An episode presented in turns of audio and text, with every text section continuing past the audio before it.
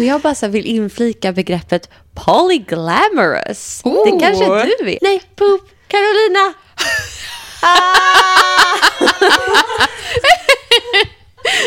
det där tar vi och klipper bort. Ja, men säg bara, det där kanske du är. Ja, alltså som sagt, får jag lov att introducera begreppet polyglamorous till Ooh. dig Carolina? Det kanske är någonting att ta upp, kanske till dig också Tanja? Ja. Sex.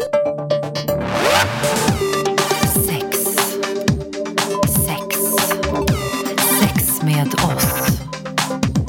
Sexpodden med fokus på kinky och fetisch. Lyssna om du vågar.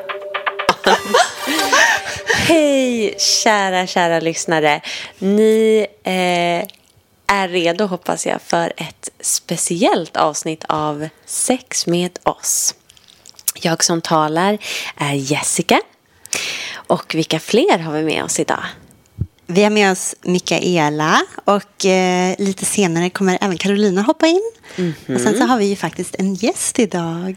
Ja, hej! Hej! Vem är du?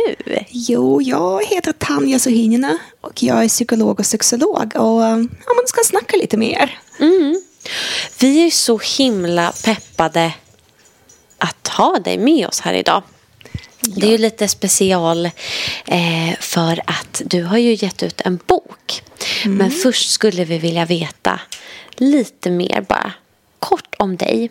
Och jag tänkte, jag har ju såklart stalkat dig lite på Instagram för vi är ju helt starstruck av hur fantastisk du är och allt du kan.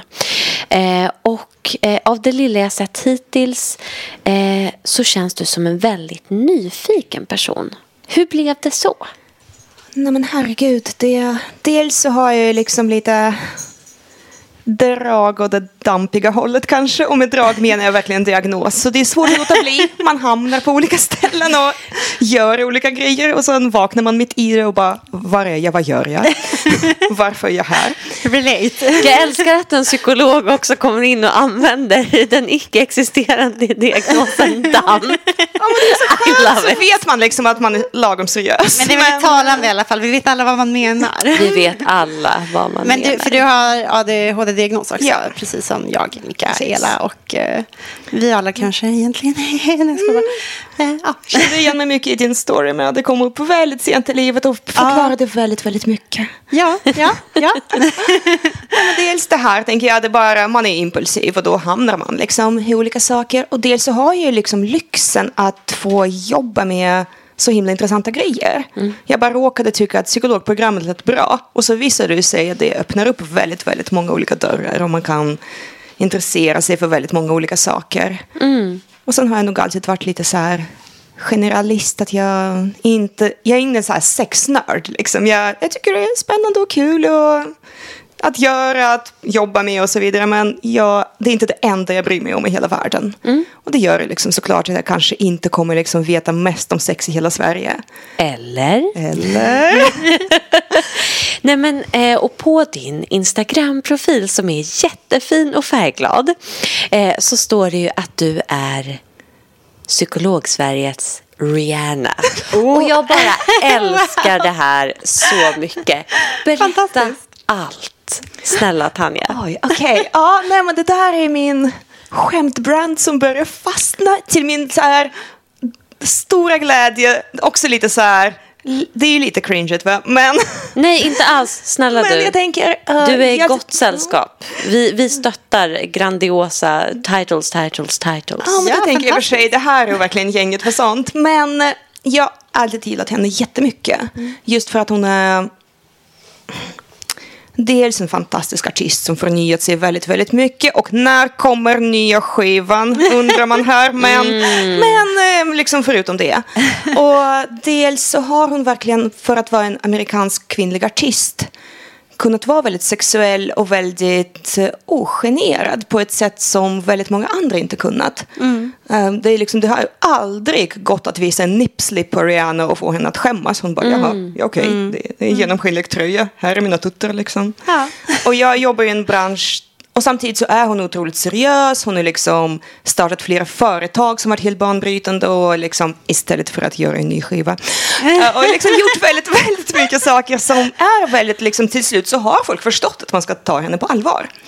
Och jag är ju psykolog och psykologbranschen är lite så här lite pryd, lite att man ska vara anonym och seriös utåt. och, kan tänka mig. Mm, Lite så är det ju. Vara väldigt professionellt och väldigt så här... Och professionellt är en viss typ så här, av ja, professionellt. Inte liksom. så här, det får inte vara så mycket skoj och Nej. svammel och... Och liksom inte så mycket, man får prata öppet om att man har så barn Ja. till exempel och familj och sånt där. Men man alltså, kanske inte så prata öppet om att man har sex liksom. Och jag har ju inte barn, men jag har sex. Ja, men det är ju konstigt att det är typ är prytt, för det borde ju inte vara det. Man tänker, det är ganska basic. Att Jag tycker alla det är sån dubbelmoral. Hello, Freud. Nej, men jag tycker verkligen så här, det har ju verkligen förändrats också sen jag liksom börjat i den branschen. Jaha, hur har det förändrats Nej, men jag tycker det är mycket mer öppet. Jag tror det är Ah. mycket sociala medier, att det är fler psykologer som syns på lite mer egna villkor och det var någon sorts generationsskifte. Mm. Men jag upplevde i början att det var ganska Fortfarande idealet att man som psykolog ska vara väldigt neutral. Och neutral betyder liksom en viss typ av tråkig Det var kanske det ordet jag letade efter när jag sa professionell. Eller Mm. Ja. här, Ja. och samtidigt så låtsas man att något neutralt finns och det gör det ju inte. Liksom. Om man kommer in i någon sorts psykologkofta så uh, det är inte neutralt. Jag har haft läkare som släpat patienter till mig när jag jobbade på vårdcentral och hade så här rosa hår. Som, och de liksom tog patienter i handen, kom till mig, visade mig för patienten och bara kolla, vår psykolog ser inte ut som en psykolog. För att de vill inte gå till någon så här mm, mm, i kofta liksom. Ja, men jag kan tänka mig att jag hade tyckt det var ganska nice att komma till en psykolog med rosa hår faktiskt. Men jag tror att det är ganska många som upplever det som mer, okej det här är inte en, eh, den här personen kommer förstå mig. Så, eh, Jag sitter typ och gapar. Men jag tänker också, ja, jag håller med dig Mikaela. Att, så här, jag tror jag också i, i min situation och med min erfarenhet som har varit ganska blandad eh, kring just så här, att få hjälp i vården och så. Hade nog också jag blivit så här, okej vad skönt. Det är en människa som det kommer gå att föra ett samtal med. Men eh, om jag bara får ställa en följdfråga. Hur var den rollen att eh, så att säga axla i, i den situationen för dig att få vara den så här rosahåriga som de bara Jo titta, det här är vårt Ja. bevis. Ja. Blev du någon slags, här, blev du någon slags liksom alias? Eller vad heter det? Gud. Bias, vad heter det? Ja, jag, jag förstår vad du är inte- ute efter, men jag kan inte... jag förstår inte vad du är ute efter men jag, jag vet ju liksom att jag också fick kommentarer från chefer och sånt där som att det kanske inte var så passande. Så det var ganska skönt att liksom, nej men vi hade ju också andra som jobbade som kanske var lite mer neutrala på ett annat sätt. Så det var lite skönt att ha lite blandat och de allra flesta bryr sig väldigt lite om psykologens kläder och hårfärg. Så det är väl också en sån sak liksom. Fast å andra sidan, på tal om just diagnoser. Ganska många personer kommer att eh, få in väldigt mycket första intryck. Och basera det liksom så här. Oj, det här är första mötet med den här personen. Jag ser allt det här och det betyder kanske det här. Ja. Ja. Ja, nej, precis. Och Oh, samtidigt så kan de ju också, patienter är också vuxna människor, kan ofta förstå att det här är mitt första intryck, jag ger det en chans, jag ser hur det går. Så, och vad man reagerar på är också jätteolika. Vissa reagerar liksom mer på klädstil och andra på ålder och tredje på kön. Så man kan ju inte vara helt neutral som psykolog oavsett. Men jag vill bara säga, det är inte så illa som jag kanske får det att låta. Men det Rihanna-grejen var väldigt skönt att ha med sig. Men det är i alla fall där och ruskar om lite, det är bra. Ja, gud, verkligen. Ja men vad, vad är det bästa med ditt jobb? Oj, det bästa med mitt jobb är nog att jag träffar så många olika människor och, som jag aldrig hade träffat privat. Och så får man liksom höra så många olika perspektiv och alla människor är på något sätt in, inne i sig själva är de rimliga och logiska. När de beskriver sin inre värld och förklarar hur de tänker och förklarar varför de tycker att det här, det här är jobbigt och det här och det här är kul så hänger det liksom alltid ihop. Och det är otroligt spännande. Och jag jobbar ju mycket med relationer och sånt så det kan också vara otroligt att man träffar par och så pratar man med en och en och båda beskriver sig själva som rimliga och den andra som helt dum i huvudet. Och så träffar man ju liksom båda då.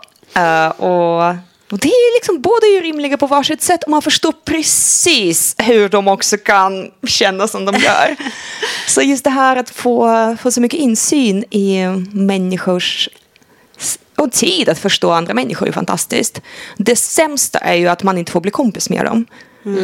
Det är ju absolut värsta. Man träffar så många intressanta människor och man får inte ha en privat relation. Det måste vara svårt att hitta en bra balans där när man ändå kommer folk så otroligt nära in på livet. och Ja, sen precis. kanske känner man klickar med någon och så.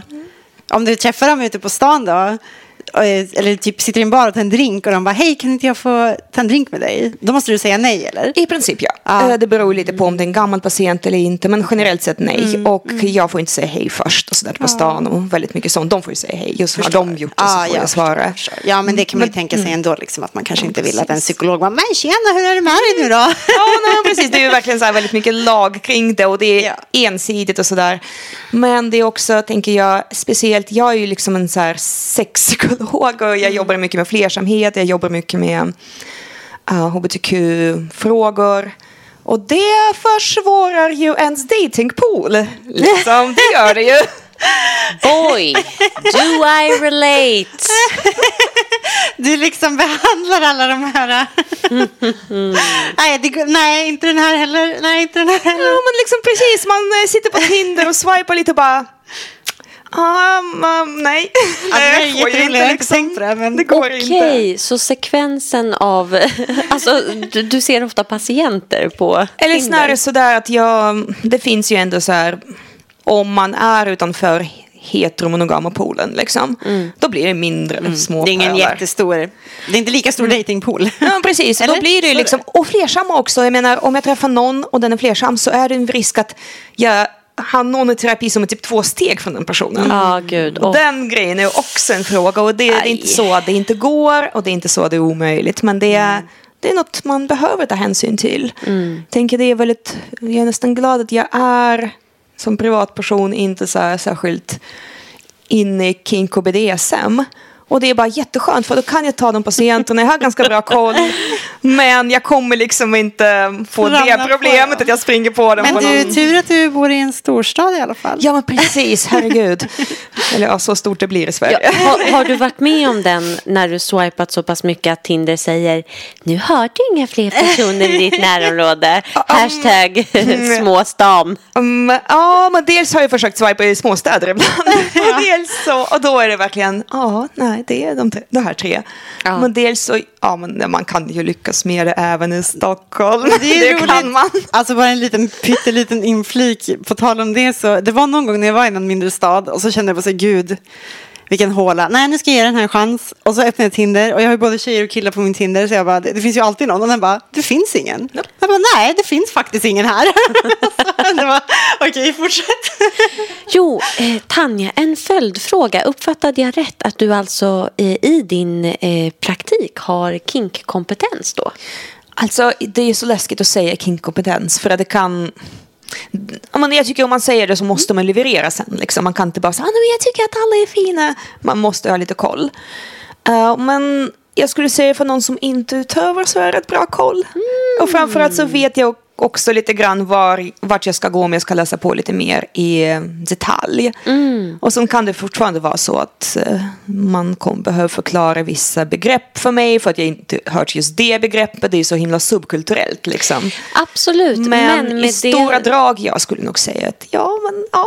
Ja, nej men och så här, to your point, alltså även i situationen av att så här, ja, jag behöver läsa på lite mer. Bara det innebär ju att du besitter en kunskap kring ämnet. Ja, att men jag förstå vet den grejen. Liksom att det är, vad ska man säga, jag förstår att det är något man kan lära sig om. Jag förstår att det finns kunskap och att jag inte bara ska gissa vilt om allt. Eller till och med, alltså jag är ju en, en, en vän till mig som eh, gick till en psykolog och eh, blev liksom dömd eh, runt sådana här saker väldigt hårt och väldigt felaktigt. Liksom. Så det, jag tänker bara ett intresse och en, ett eh, eh, någorlunda kunskap runt ämnet eh, ger ju en, en eh, ganska bra plats att börja på för någon som har en, en kinkläggning eller whatever och kommer till psykolog. För hon fick ju bara höra typ att hon hade alltså eh, typ problem liksom. Sexproblem med sin sexualitet för att hon var kinkster. Man bara nej det var inte så. Men ja. Det är och bra. Jag, och där Bra tänker jag också om man har från början en ganska ändå hyfsat koll och öppet sinne så där så går det ju också, jag menar ibland så är man ju kingster och har problem med sex. Ja, ja, ja, såklart. Och då är det ju väldigt svårt att vara en psykolog som från början var ganska neggig. Som också Mm. ska påpeka så rimliga saker. Medan om man är lite mer öppen till att börja med så kan man ju också säga att men du, är- just den där grejen, är den bra för dig? Men jag, för jag liksom? kan säga att jag skulle nog känna mig lite obekväm att, att droppa till min psykolog i nuläget i alla fall. Vi har precis börjat träffas. Men så här, att eh, allt jag gör runt sex, för jag tänker att då kommer de att döma mig och mina problem utifrån det istället för den jag är. Vad gud, jag jag lägg där till. Man bara, PS, jag är sexworker. Man Ja, bara, de, de bara pff, en bomb liksom. Och de bara, nu vet vi exakt vart alla dina problem kommer ifrån. Och det är en sån chansning, för det är jättemånga psykologer som är utöver någonting själva eller utöver något närliggande eller bara är väldigt förstående eller kan väldigt mycket men det vet man ju inte, det syns ju inte på psykologen.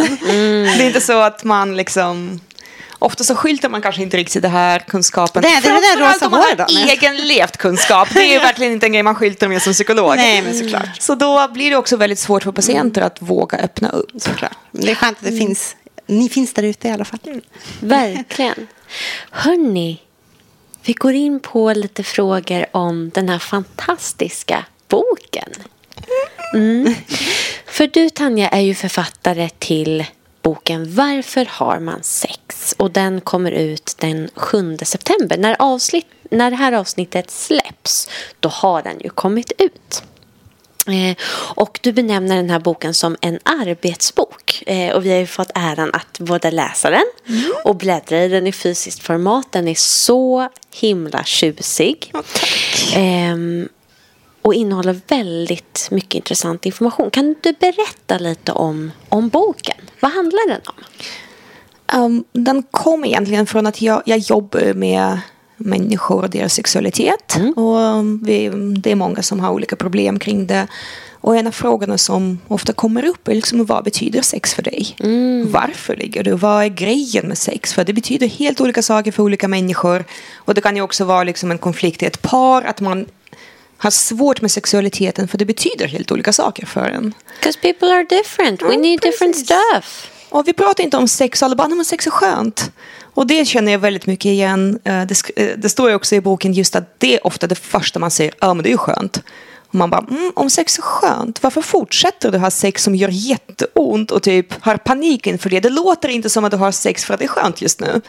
Och då kom, inte de orden såklart, nu var jag väldigt kort sammanfattning som skulle vara ganska dömande om det kom i den formen. Nej, men vi, jag tror att Men vi förstår poängen, kontexten. liksom. Alltså, så- mm. det blir lite också så som att man bara säger ja, sex är ju skönt för det har jag tänkt att det. Jag sätter sett det på film och typ så här, the end means är ju typ att jag ska få orgasm. Ja, men precis. Och sen eh, när man börjar prata sen så betyder sex, alltså det kan vara bekräftelse och både bekräftelse som är så här, oh du är fin, men också bekräftelse som att du är sedd liksom. Och det kan vara för att, ja det är det man gör i ett, par och det kan vara så många olika anledningar. Och jag pratar mycket om det med klienter, men ibland så känner jag, ja det skulle vara bra att ha någonting så här, något papper jag kan ge dem så att de kan gå hem och liksom strukturerat tänka på det. Så jag tänkte skriva någon så här, kanske tre, fyra sidor i Google Docs tänkte jag skriva. Hur gick det, Tanja? Det gick jättedåligt. Eller det, det gick inte som planerat ska jag kanske säga. Så det började växa och sen tyckte jag att um, ja, men jag kan väl liksom göra lite tjusigare häfte av det. Liksom kanske en liten e-bok tänkte jag. Och ska man göra en liten e-bok, jag kan teckna själv, men jag tänkte att det skulle vara så kul att samarbeta med en illustratör. Och så kände jag till en illustratör som jag tyckte var så himla bra. Så jag kontaktade honom och sen, och, och sen plötsligt så blev det en eh, pappersbok. Du råkade göra en bok helt Ja, enkelt. det, det, det händer från bästa. Men alltså, för nu sitter vi och kikar på boken här i fysiskt format. Kan vi inte ta en stund och prata lite bara om illustrationerna och liksom färgerna? Vad är det vi ser? För du valde ju ut den här illustratören väldigt specifikt. Du hade hittat honom på Instagram. Ja, jag hade Drive för ett, något år sedan där jag letade efter um, ja, men intressanta erotiska, framförallt tecknare på Instagram. Och då sprang jag på honom. Han heter Gosha Gelaev, kommer från Tumen i någonstans vid någon stor flod i Ryssland. Det här borde jag kunna, men det kan jag inte. Uh, men det är liksom en uh, så här, kanske miljonstad i Ryssland, mitt i någonstans. Och håller på med väldigt mycket så här konstprojekt, mycket queera grejer och skriver jätteintressanta saker och gör jag fastnade för hans serie från början och beställde lite fanzine och sånt. Han har ju sån fantastiskt mycket känsla i sin stil. Samtidigt som det är så väldigt, väldigt enkla, ganska gulliga teckningar. Ja, färgskalan är liksom, vad ska vi säga, det är typ fyra toner Ja, ungefär. det är väldigt så här pastelliga, lite mer 90-taliga pastelliga färger. det- Um, han man började jobba i blyerts och sen gick han 90-taliga över till pasteller. färg. Ja, nej, men, så Men jag, jag tänker att nu springer ju alla våra lyssnare och köper den här boken så de kan se de här fantastiska illustrationerna ska. medan vi sitter och pratar om den. Ja. Den är faktiskt jättefin, verkligen. Och om ni ska springa och köpa den så kan jag säga att det är, jag släpper den själv. Så det är jättemycket byråkrati kring att komma ut på till Bokus, men jag är på väg dit. Men den kommer finnas på min hemsida. Och min hemsida hittar ni om ni googlar mitt namn för det finns en Tanja Sohinina i Sverige. Så Ja, vi tanjasohinina.com. i- Vi lägger in den i Ja, texten också. fantastiskt. Men ja, men jag blev så himla glad för det är så kul att skriva någonting och se någon annan tolka det också. Som om ni håller på med kreativitet så vet ni att så här, samarbeta och se vad Ja, andra han, ser. tol- han gjorde illustrationerna baserat på, På vad jag skrev, Det precis. han läste. Okej, jag förstår. Jag, förstår, och han fick ju så här lite Google jag vet inte hur jag trodde att det gick till, men jag, bara wow, det var ju skitcoolt. Jag hade kunnat spesa det jättetydligt, Ja. men jag försökte att verkligen mer liksom ge, okej men det här avsnittet, då får Google Translate det, så kollar jag själv om man kunde Google Translate det. Um, så, så fick han göra de här och jag har fått jättemycket kommentarer om bilderna och jag är själv så otroligt nöjd med dem. Men gud vad roligt, alltså Google Translate översätter ju inte alltid superbra. Han bara, vad, vad står här egentligen? ja, fantastiskt. Ja, roligt. Fint Men- att få höra om någon annans process. Liksom. Ja, verkligen. Vad sa du Mikaela? Hade du någon fråga på G? Oj, oj, jag hade massor, men, men nu blev det så plötsligt. Jag, måste, jag kan bara jobba med att avbryta mitt i en Ja, men mening. det, det älskar vi. Någon måste gör. göra det också. Jag kan inte jobba med rakt på fråga. Nej, förlåt. Nej, men jag tycker det låter jätteintressant. Jag läste lite snabbt nu bara din sammanfattning här bakom. Och det är ju faktiskt lite här jag är nu och, och sitter och funderar efter att jag fick min ADHD-diagnos. Speciellt, speciellt eh, att jag liksom börjar fundera lite bakom hur jag har haft sex hela mitt liv och varför och vad det egentligen har gett mig versus eh, mina partners. Och eh, jag har ju egentligen eh, typ inte riktigt haft sex för mig själv tidigare och kanske blivit lite uttråkad mitt under sexakten och inte förstått varför. Men nu förstår jag ju varför. och, och liksom svävat iväg lite, haft jättesvårt att få orgasm och allt möjligt. Så sexet har ju alltid varit, ja, det är ganska komplext liksom. Men, ja, eh, precis. mm. Och jag försöker verkligen, jag har kanske 40 plus, jag minns inte hur många exempel på varför man kan ha sex. Och alla av dessa kan ju liksom, det kan bli bra eller dåligt med alla. Alltså att ha sex för bekräftelse låter ju typiskt som den grej man fnyser åt. Liksom. Det ska man inte ha. Men det kan också vara helt härligt och fantastiskt och jättekul och givande. Och sen om det kanske är liksom ens enda sätt att få bekräftelse. Eller om det är någon bekräftelsebiten är kul men det är kanske någon annan bit som saknas. Just. Då blir det liksom ett problem. Men jag försökte verkligen att vara ganska nyanserad kring att ja, även sådana där skäl som låter ganska trist inte behöver vara det. Och tvärtom sådana grejer som ja, men det är för att man är så attraherad. Det kan vara jättemycket problem med det. Liksom. Det kan också leda till massor med kaos. Ja, alltså jag har ju alltid sagt att jag har... Eh, att jag gillar att vara liksom lite en servant under sex. Och det gör jag ju. Alltså jag är ju submissiv och, och jag gillar att liksom se den andra njuta främst. Men jag har ju också insett nu efter min diagnos att det också ligger lite i att jag... Alltså jag har ju alltid haft... Jag har väl haft typ sex för bekräftelse för att jag bara, bara älskar det liksom. Eh, men sen så har jag liksom separerat min egen orgasm ifrån det. För det har inte jag kunnat få under sexet tidigare. Jag har blivit för distraherad och det har bara inte funkat liksom. Så jag har så här, gjort allt de velat göra och bara så här, älskat och njutit av att de har njutit av det. Och sen har jag haft min egen orgasm på sidan av. Men nu har jag liksom sammanfört dem. Är spännande. Men det är, det, är, det är verkligen så här, ja, aktuellt för mig. Jag ska läsa din bok. Vad roligt. Ja, och jag tänker också det är en arbetsbok just för att den kommer inte så här psykologisera och förklara varför det har blivit som det blivit eller liksom eh, utan det är mer, det är som ni vet så arbetsböcker man fyllde i i skolan att man liksom bara man läser igenom, man sätter lite kryss och man känner igen sig eller inte och mm, det finns liksom lite bitar där man kan skriva själv om, sammanfatta det man tänkt och sådär och det kan Alltså, man du göra har skrivit själv en med ADHD-vänlig partners. bok om eh, sexualitet skulle jag vilja säga. Det var det jag Den är också kort. Den är... Kort, bilder, Ja. kryssa i saker. Och det är, liksom, det är uppdelat, varje sida har väldigt så tydliga textrutor och sånt där. Eh, och du benämner alltså formatet på boken just som en arbetsbok. Där läsaren, du ger många exempel på situationer. Och det tyckte jag också var så himla pedagogiskt. Vad roligt. För så, här, så funkar min hjärna. Jag kan ibland ha svårt att förstå till exempel en fråga så om inte jag också får ett illustrerande exempel. Alltså jag måste, det är första gången som jag faktiskt får någon form av så feedback eller recensioner har inte kommit in än. Jag har liksom inte... Jag tycker har kan se- se Jag oss det är så kul. Det är så Se, se, oss, se oss som DN Kultur. Ehm, men hur kommer det sig att du valde att skriva boken på just det här sättet? Jag har skrivit ganska mycket så här små grejer med patientmaterial förut. Just för att det är ganska, man sitter och pratar med människor men sen de minns på 20 procent. Så då är det jättebra att ha lite skriftligt stöd och skicka med liksom. Eh, Så jag är ganska van att skriva på det här sättet. Och, och det blev ju liksom, det skulle ju som sagt vara typ fyra A4 och sen blev det ju liksom nästan 80 sidor. Så äh, ähm, det är nog bara tagit det som jag tycker brukar funka och kört vidare. Och så tyckte jag att jag ville verkligen avgränsa mig också till att just inte börja förklara, så här, inte dra upp barndom eller men, neurotermer och dopamin och sånt där, utan bara, sa, men det här, det är för dig som vill fundera på varför du har sex. Det är det du får svar på. Sen vill du gå vidare så får du liksom Mm. Nej, men för det finns utrymme att reflektera och göra anteckningar och så själv också, vilket är väldigt behagligt. Och det är så jag gör med böcker. Mina böcker är så sönderklottrade för att jag mm, någonstans insåg jag att jag kommer inte komma ihåg vad jag läst om jag inte får liksom, anteckna och klottra och reflektera i. jag. Gör du också hundöron i dina böcker? Nej, inte just det. Men jag, Det gör jag.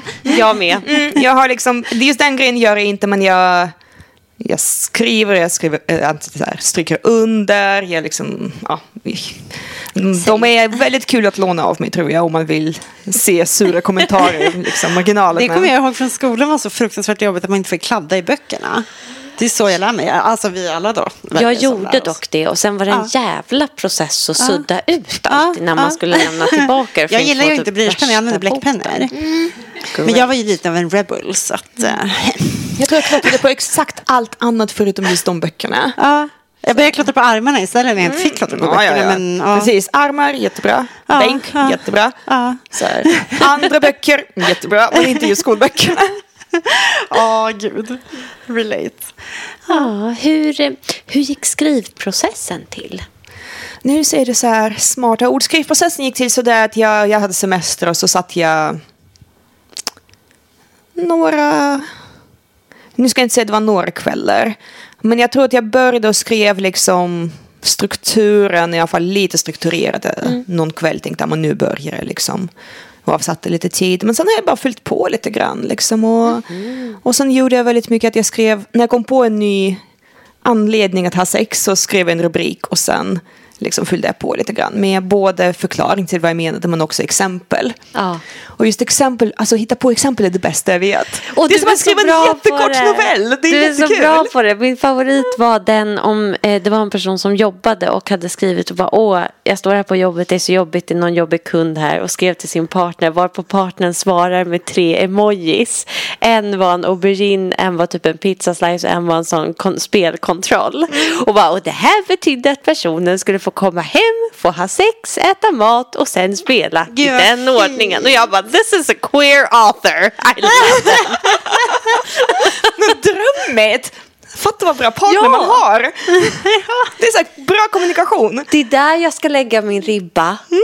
Åh, Gud, min partner får bara ett meddelande. Eh, sorry älskling, det är kaos hemma. Jag ska städa snart. Varje dag typ. eh, men det är fint. Fint att andra har det bra och så. Kul, den påhittade människan är... Nej, men jag tycker det är så... Och det är väl också en grej som man får när man träffar så mycket folk i jobbet. Att, alltså det är ingen av de där exemplen är ju en verklig människa. Men man hör just så mycket så här hur man kommunicerar och hur folk gör och vad de föredrar. Så man får lite inspiration så kan man blanda lite och så... Och så, ja, en grej som faktiskt var så här medveten process och så här queert är att jag slog, eh, inte fysisk tärning men online tärning om kön på personen. Oh! Binärt eller tänkte du liksom? Det, var, det var ett system, så det, var liksom, det blev mest binärt för att jag tänkte att alltså, i de flesta fall så kommer det, alltså, om man tänker representation, de flesta är ju lite mer åt liksom det binära hållet. Men det finns ju några personer som inte är uttalat någonting och då är, jag tror inte heller att det kanske är någon som har uttalat trans, det minns jag inte. Men det är några där som i alla fall jag tänkt underförstått är ju en transman. Liksom. Ja, men det går att läsa in. Liksom. Ja. Vi queers är vana vid att behöva tolka in lite Mm, men det var, det var liksom den biten kände jag verkligen att annars hamnar man i det här. Men hur är tjejer, hur är killar, hur är eh, så här, queers olika annorlunda från vanliga människor och man hamnar i att ja, men ska man om, Ska man liksom försöka göra tvärt emot och vara lite så här cool rebellisk och bara så här, kolla en kåt tjej liksom. Värsta grejen. Eller ska man vara lite mer så här ja, men som folk tror att det här exemplet kommer ju vara mannen som vill ligga mer än kvinnan. Ja, Ni vet sådär. Så jag tänkte, gud vad skönt att inte tänka på det. Sen bara så här, jag slår tärning och sen hittar jag på något. Ja. I love it. Hörni, det är så intressant och jätteroligt att lyssna och vara med. Men jag tror att jag skulle behöva av- avrunda min del så att Carolina får hoppa in lite grann. Ja, eh, vi, vi har ju sagt att vi ska dela upp den här intervjun för du kan ju så himla mycket Tanja Ja. Så att vi ska dela upp intervjun i två delar där den här nu in, eh, första delen är med mig Jessica, Mikaela och Tanja då, om boken. Och sen Ja. del två med mig Jessica och Carolina och Tanja. Jag hade kunnat prata hur länge som helst. Men jag får tacka för mig nu. Och så... Och så kul att ses. Ja, men tack så mycket. Jag har bara en sista fråga Ja. gällande just boken. Och det är Tanja, vilka eller vem är dina ledstjärnor eller inspirationskällor? Eh, och då tänker jag främst då i arbetet med den här boken. Jag tänker att nu kommer ni få samma svar som från alla andra liksom, psykologer och sexologer någonsin som jobbat i branschen. Men man tycker ju absolut att uh, Emily Nagoski är väldigt bra. Jag tänkte att du kanske skulle säga Rihanna. ja, precis. Förutom Rihanna. Ja, förutom Rihanna, man får inte nämna Rihanna. Ehm, Alltså, jag skulle vilja säga att du har varit ganska inspirerad av ADHD. Din ADHD faktiskt. brought to you by det, brought to you by din egen hjärna faktiskt. På, Ja. så, på sätt och vis. För jag kan relata så otroligt mycket. Men det var bara en liten inflik. Det var väl jättefint. Då, Okej, då ja, men hörni, vi avrundar då för min del och så får Carolina hoppa in. Tusen tack, det var jättekul att prata med dig. Jag hoppas Ja, vi gör det snart igen. ha det så bra. Yes, let's Yes! do this. Hej, nu är jag Carolina med också och jag ska få ta del av del två tillsammans med Tanja Suhinina. Jättekul. Ja. Ja, Jag vill men säga välkommen men det är inte min podd liksom. att du får känna så. Det, det, det är bara bra. Nu, nu, är det, nu är det lite din podd också. ja. Men del två har vi då tänkt fokusera lite mer kring faktiskt poly, flersamhet, eh, kärt barn har många namn. Eh, av flera skäl. Dels så eh, är ju delar av eh, oss som skapar podden poly eller i den världen. Och dels för att du besitter ju väldigt mycket kunskap om det här Tanja. The pressure. The pressure. Alltså så här, all the pressure but also no pressure at all. Men kan vi prata en stund om Polly? Vad, vad skulle du så att säga lägga i det här begreppet? Alltså, om jag ska vara lite mer sån här föreläsa om polyamori på psykologprogrammet, då måste man ju skilja på så här, polyamori, att ha flera relationer och swingers är att ha sex med andra som hobby, tillsammans med partner och bla bla bla. Liksom att det är olika typer av flersamhet heter olika saker och polyamori är en väldigt speciell typ. Liksom. Det är just flera relationer att kunna ha det, man måste ju inte. Uh, men uh, jag tänker också, men samtidigt vad människor kallar sina relationer själva är ju en helt annan sak. Så det är såklart i forskning och vetenskapligt det är jätteviktigt att skilja på olika termer och privat till vardags så de, det är nog väldigt många som inte ens liksom har någon så här ord för det utan bara nej men nu dejtar jag det här och det här. Liksom. Men du tänker att folk skulle så att säga ha nytta av att kanske definiera det lite mer eller är det bara att du tycker att det är viktigt att skilja på det men att det är viktigt att samtala om i, vilket, i alla rum? Jag tänker att det, det som är viktigt att definiera är ju om man ska vara lite mer um, i sammanhang där det är så viktigt att vara um, strukturerat på gruppnivå och det är ju mer i forskning. Medan på privat plan så behöver man inte definiera jag är polyamorös eller jag har öppet förhållande utan på privat plan är det viktigt att definiera hur ska vi här som inblandade göra.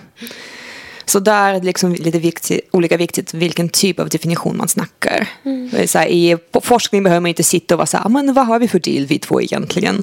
Medan mm. privat så är det det som är det viktiga. Mm. Eller om tre eller fyra eller vad, vad det nu är liksom. Precis, och sen sitter du med mig här som jag, jag rör mig ju i alla de där områdena, alla de där begreppen. Liksom. Jag vet inte vad jag ska säga främst, men för jag är ju gift. Mm. Eh, så jag har ju en primär relation och eh, på ett sätt är ju jag liksom väldigt stereotypt liksom hetero och eh, tvåsam. Men vi har ju en öppen relation och jag skulle själv säga absolut att jag är polyamorös. Sen svingar vi och går mm. på sexfester och har KKs och allt möjligt mm. kul. Så det blir väldigt mycket eh, i det där också. Som blandas ihop och in i varandra. Eh, fast jag förstår absolut att det är stor skillnad på att leva som vi gör mm. eh, mot att leva i ett kollektiv till exempel. Ja, där man tar hand om varandras barn och så. Det har ju inte jag i mm. mitt liv. Mm. Ja. Och där tänker jag, och där skulle det kanske bli ett problem om du skulle sitta och fylla in en enkät och bara oj, har jag öppet förhållande eller är jag polyamorös? Mm. Men så länge du inte ska fylla i en enkät utan liksom mm. ska leva ditt liv så spelar mm. det ju verkligen ingen roll vad det kallas eller mm. om det överlappar. Liksom. Nej, men precis, jag tänker att det handlar väldigt mycket om att vara medveten om vad jag gör med vem just nu. Mm. Vad är det vi håller på med liksom? Okej, nu sitter vi här och spelar in podd och då pratar vi om de här sakerna. Okej, sen går jag hem till min man. Vi har en primärrelation, vi har barn ihop och hem och ekonomi. Okej, okay, det är det. Sen har jag andra relationer som jag eh, liksom håller kontakten med. Bra, då vet vi vad vi håller på med. Mm. Och på fredag ska vi gå på en sexfest och då kommer vi träffa folk som vi träffar då men kanske inte igen. Man vet aldrig. Och så här, men okej, då är det det vi gör. Mm. Eh, och att jag tror på det här med transparens hela tiden.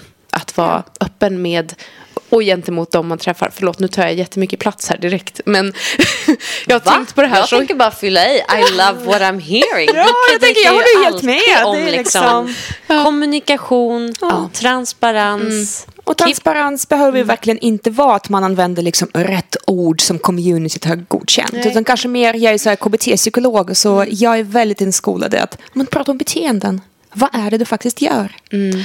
Ah, tar, liksom, och, I like that. För det säger så mycket mer än liksom något det är jättebra att det finns korta begrepp att man kan ju inte alltid hålla på och säga hela liksom harangen. Men... Nej men precis, för jag tänker också att det är så här, där kan man själv sätta krokben för sig.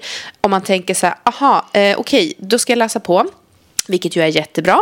Så här, den här relationen kallar vi för en polyrelation. Eller så här, det här är min sekundärpartner. Och vad ingår i det begreppet? Läs på, läs på, läs på. Skitbra.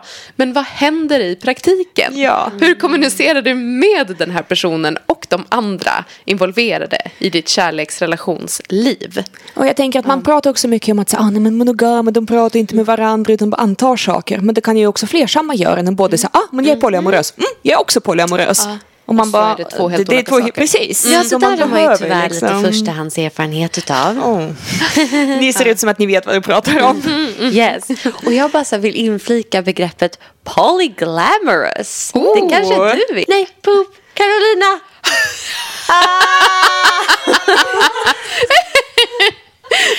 det där tar vi och klipper bort. Ja, men säg bara det där kanske du är. Ja, Alltså som sagt, får jag lov att introducera begreppet polyglamorous Ooh. till dig Carolina? Det kanske är någonting att ta upp. Kanske till dig också Tanja. Ja. Mm. Alltså skulle du eh, så att säga beskriva dig själv som poly?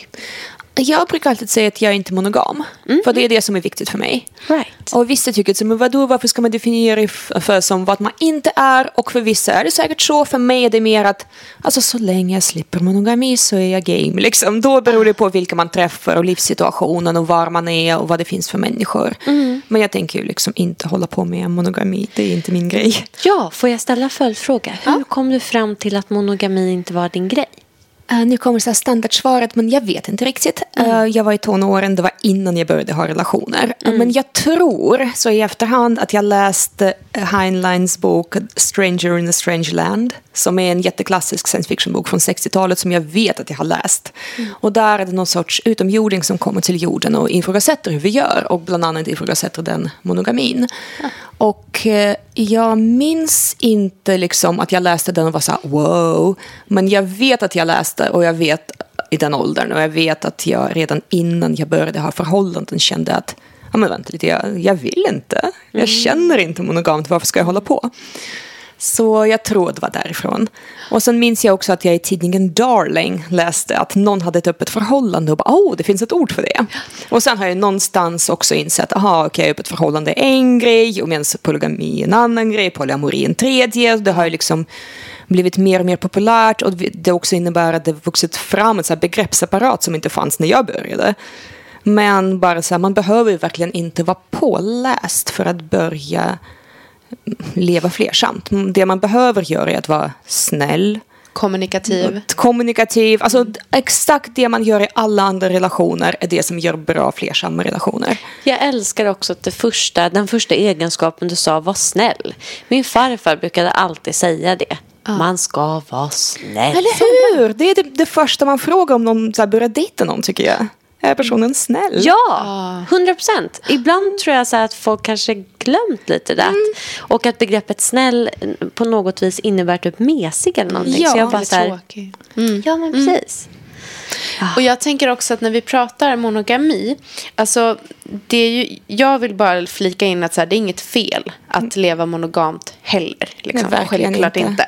inte. Uh, jag tänker att det, det som är rätt och det som är bra är ju det där man följer sitt hjärta och liksom gör det tillsammans med någon som också gör det. Och att man har ömsesidig kommunikation. Bla, bla, bla. Mm. Ja. Och jag tänker, om jag får lägga inte till... alls bla, bla, bla. Skitviktig poäng, verkligen. Mm. Men och jag tänker också att när vi pratar om så här, ja, jag vill inte vara monogam, så kanske det bara handlar om att eh, eller bara, men det handlar ju ganska mycket om så här förutfattade också meningar kring monogami.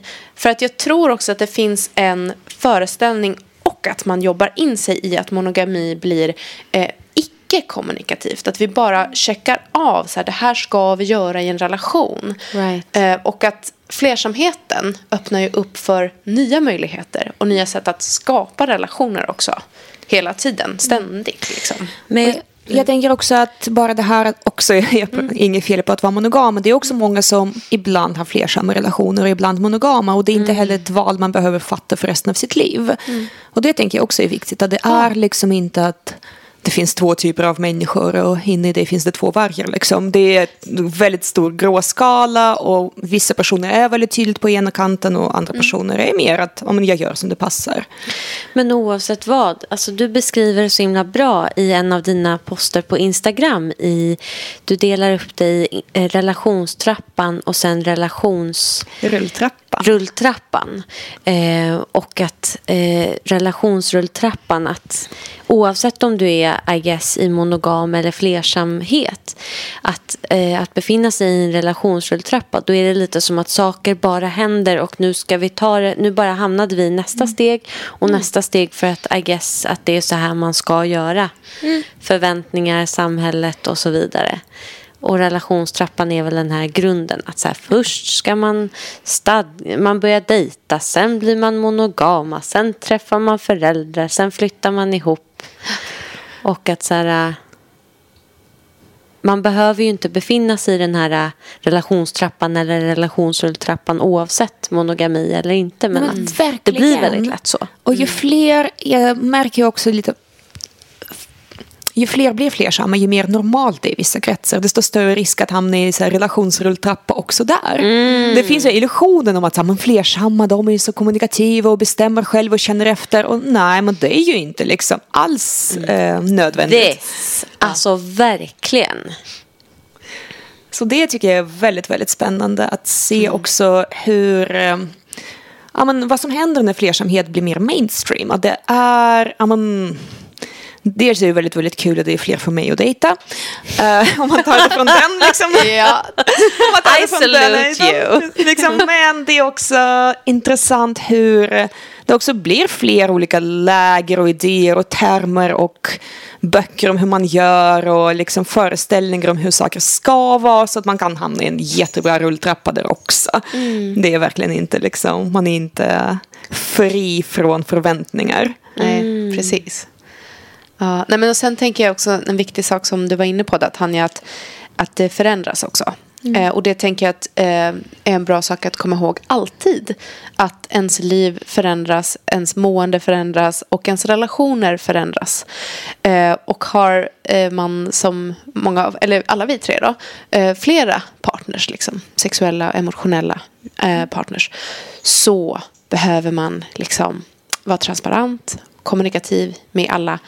Och ehm, gud, nu tappar jag min tråd här. Men jag tänker också att det finns kanske någon slags föreställning om att ah, om man är flersam då kanske man inte eh, bryr sig så jättemycket om sina liksom, var och en relationer utan man är fri. Det är så lite relationsanarkistiskt tänkt och det är ju inget fel med det heller men det behöver ju inte vara så heller. Och där vill jag bara att- säga, relationsanarkister kan ju också bry sig jättemycket om sina relationer. Det är, ja. ja, ja men precis. Det känns Exakt. verkligen som att man måste hela tiden vara så alla kan vara jättesnälla och alla kan vara jättedumma. Så många Absolut. disclaimers i det här Ja, ja, avsnittet. gud, hela tiden. Ja, Ängsligaste med det. avsnittet någonsin. Liksom. Lev med det. och gud, jag vet inte ens vad det var jag försökte komma Du fram till. pratade Ja. om eh, att saker förändras. Ja, ja, men precis. Jag tycker att oavsett om man väljer monogami eller flersamhet eller relationsanarki eller relationshierarki eh, så behöver man vara medveten om att, att eh, vara, eller vara lyhörd till Ja. att saker och ting förändras. Och att vi skapar ju eh, våra relationer här och nu hela tiden. En av sakerna jag blir mest glad över liksom relationstrender i stort är ju alla, och det tänker jag kanske framförallt människor som kanske är i f- 50-årsåldern som blir särbo efter att ha varit sambo. Ja. Eller 60 liksom, alltså med, med den grejen. Det tycker jag är så kul för det, är just, det går så tvärt emot relationsrulltrappan. Ja. Och det är så många som bara, ah, men det är en jättebra relation men det är jobbigt att bo ihop. Och, att, och det är också en praktisk grej såklart att så här, en generation av kvinnor har råd med det och har man lycka till att så här, välja bostadssituation i Stockholm hur som helst och fritt. Yeah. Det är mycket mer begränsande än relationsnormer. Liksom. Men, Mm, men för de som kan att faktiskt våga ta det steget och inse att ah, men det är inte en trappa, det är liksom en, det är mitt liv. Mm. Och just nu passar det här bättre och då kan jag också göra det om jag vill. Det tycker jag är fantastiskt. Just det. Ja. Förutom din fantastiska bok. Ni är så snälla. Jag måste få liksom en, en minut och bara prata om hur bra er podd är i slutet. Så det blir liksom lite give and take. Oh, I mean, we'll take it. We'll take it. Men eh, förutom eh, din fantastiska bok som sagt som är eh, lä- läsvänlig och leder till många associationer och reflektioner. Har du tips på bra källor till information? Eh, och då tänker jag faktiskt specifikt på ja, men ämnet poly, flersamhet, queerhet, kink. Um, just det, poly och flersamhet, det har det ju liksom kommit ut en del bra um, böcker på sistone som dock är i en väldigt uh, USA-baserad kontext. Och det får man ju liksom dras med för att det är vi läser deras böcker och det är, man får skylla sig själv som svensk att allt handlar om USA. Kanske inte så mycket kink på rak arm, där tror jag att ni är mycket bättre än jag. Men om man ska prata om just flersamhet. Det finns några böcker som är hyfsat nya och som jag tycker är väldigt de är kanske inte perfekta men de är väldigt bra nybörjarböcker. Och kan verkligen hjälpa en att ställa rätt frågor till sig själv. Det finns liksom både lite teoridelar men också lite så här jobba med det själv-bitar. En av dem heter Polysecure eh, av Jessica Fern. Och den kom, tror jag, i år eller kanske 2020. Och den är väldigt baserad på anknytningsteorin. Och jag är inte alltid ett stort fan av den i eh, vuxenkontext. Men jag tycker att den funkar bra i den här boken. Att eh, det blir väldigt konkret, väldigt tydligt om hur man tillåter det här balansen mellan närhet och utforskande. För det är det som relationer har, den konflikten. Att man vill vara intim, men man vill inte smälta samman. Och man vill ha frihet, men om man har absolut frihet så har man inga relationer. Ja. Så just den balansen tycker jag att den här boken fångar upp bra. Och det är också det som många tycker är kul med att vara flersam. Att man får både det här liksom tryggheten och hemmamys och stabiliteten och äventyr och nya människor och utforskande och så. Det låter jättespännande. Vad sa du att den hette, den boken? Polysecure. Polysecure. Den är bra. Um, sen finns det en bok som heter Building Open Relationships av Liz Powell.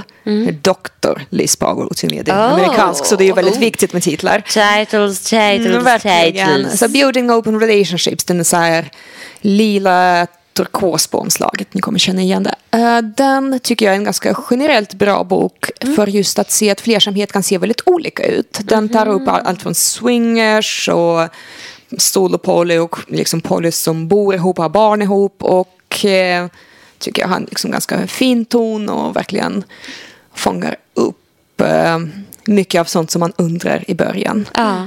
Och personen som skrev det är både flersam själv och eh, också tro, någon sorts counselor. Så det blir liksom lite olika perspektiv där. Ja. Vad man absolut inte ska läsa är ju den etiska slampan. Was about to ask that. Den känns ju lite Den är- daterad här Ja, laget. den var den Tyvärr. enda som fanns jättelänge. Ja. Som så här, kulturhistoriskt jättespännande. Mm, Men verkligen. inte för Sverige idag. Liksom, Det skulle jag Mm. inte säga. Och om ni blänger på mig tillräckligt länge så kommer jag säkert skriva en bok om flersamhet. Ja. Det har jag hotat mig i Våra flera ögon år. tindrar slash Just blänker. Jag ska, bara, precis, jag ska bara få semester och ska bara skriva ett litet häfte tror jag. Och sen du plötsligt så... Vi kommer inte stressa dig. Vi kommer finnas här och tindra med ögonen när du är redo för att ge ut den boken kan vi bara Ja. säga. Men vad fint. Och eh, de här källorna som du just nämnde, de ligger uppe på din Instagram-profil. Har jag rätt i det? Ja, jag har en liten...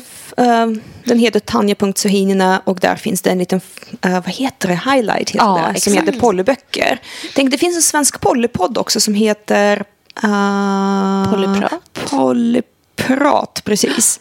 Just det. Som jag tycker är ganska så här mysig, väldigt svensk, väldigt... Och det, det saknas ju verkligen, liksom så här flersamhet i svensk kontext. Um, så den tycker jag verkligen kan vara väldigt värd att lyssna på om man är lite ny på det här och vill liksom bara höra olika röster och hur de pratar om, Ja. inte bara det här hur har ni vilt sex liksom, utan också ja, man, bara det väldigt vardagliga. Jag har precis hittat den och börjat lyssna. Vad roligt. Ja, eh, Jag ja, har- men gud vad spännande. En sista fråga. Ja. Vad är ditt favoritsnack? Oj, favoritsnack. Nu... Jag är så här... Nu kommer jag låta väldigt, väldigt sund och det är jag verkligen inte. Men jag älskar de där edamamebönorna. Det är gains, det är snack, det är grönt, det är gott, det är salt, det är liksom... Det skulle jag säga. Ja, men man får jobba lite liksom för att få Ja. fram det. Vilken härlig och otippad fråga. Vad är ditt favoritsnack, Carolina? Alltså, vet du, jag är så dålig på snacks. Um, sura godisar tror jag. Mm, Vegan med liksom sur, söt smak. Mm. it is nice. Ja. Ja. Får jag komma med min, min så minut av att hylla er podd nu? Åh, åh gud. Oj, gärna. Åh, så gärna. För jag tänkte bara, jag hittade er men gud, för ett halvår sedan kanske lite grann i lite så perioder i poddar. Men jag har tipsat så många patienter om er. För att jag tycker att ni, det, de svenska sexpoddarna som finns kan ju antingen vara väldigt så här, terapeutiska, coachiga och det är jättebra men det är inte alltid det man vill höra. Så de tipsar jag också om men det är liksom inte den annan genre. Eller så är det kanske lite mer så här snackigt men inte så djupt. Och jag tyckte det var så himla kul att hitta er för att ni är så öppna och pratar också om det jobbiga. Det blir liksom inte att så här, woho, sex är bara kul. Men också så himla öppna om vad ni tycker om. Och så inte dömande. Och jag har det är också så bra att det är lite mer avancerat tänker jag. För att många av mina klienter eh, de har ju kanske inte haft lust på väldigt länge och ska precis öppna upp för att sex är en grej.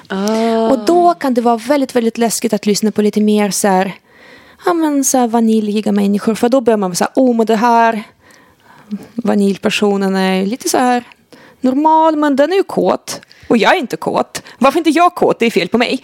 Men lyssna på er. Det blir så himla spännande. Och det är liksom mina patienter som inte legat på tre år.